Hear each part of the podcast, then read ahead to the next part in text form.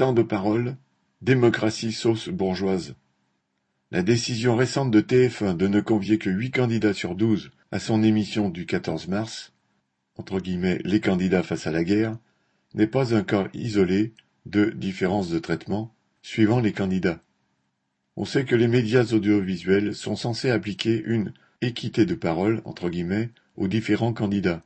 Étrange traitement équitable qui, entre le 1er janvier et le 27 février, aura valu six heures et quatre minutes devant les caméras ou au micro des radios à Nathalie Arthaud, contre plus de 128 heures au non-candidat Macron ou à ses soutiens, plus de 102 heures au camp Zemmour et même plus de 151 heures à Pécresse.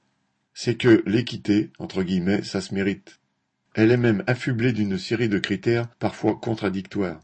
Ils aboutissent, comme toutes les règles, de ce qu'on appelle pompeusement la vie démocratique, à favoriser l'hégémonie des politiciens institutionnels de la bourgeoisie.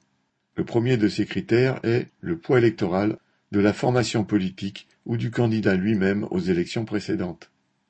Mais comme cela pourrait se retourner contre des politiciens comme Macron lui-même, dont le parti En Marche n'existait pas avant l'élection de 2017 et n'avait donc aucun résultat électoral à faire valoir, un autre critère concerne la dynamique de campagne ou sa visibilité entre guillemets, dont l'appréciation est laissée à chaque chaîne audiovisuelle, dont les décisions conditionnent tout de même pas mal la visibilité en question. Comme l'a souligné notre candidate dans un tweet,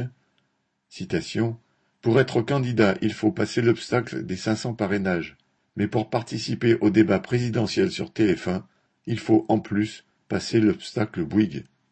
C'est comme dans les entreprises, c'est le patron qui décide. Fin de citation. Nadia Cantal.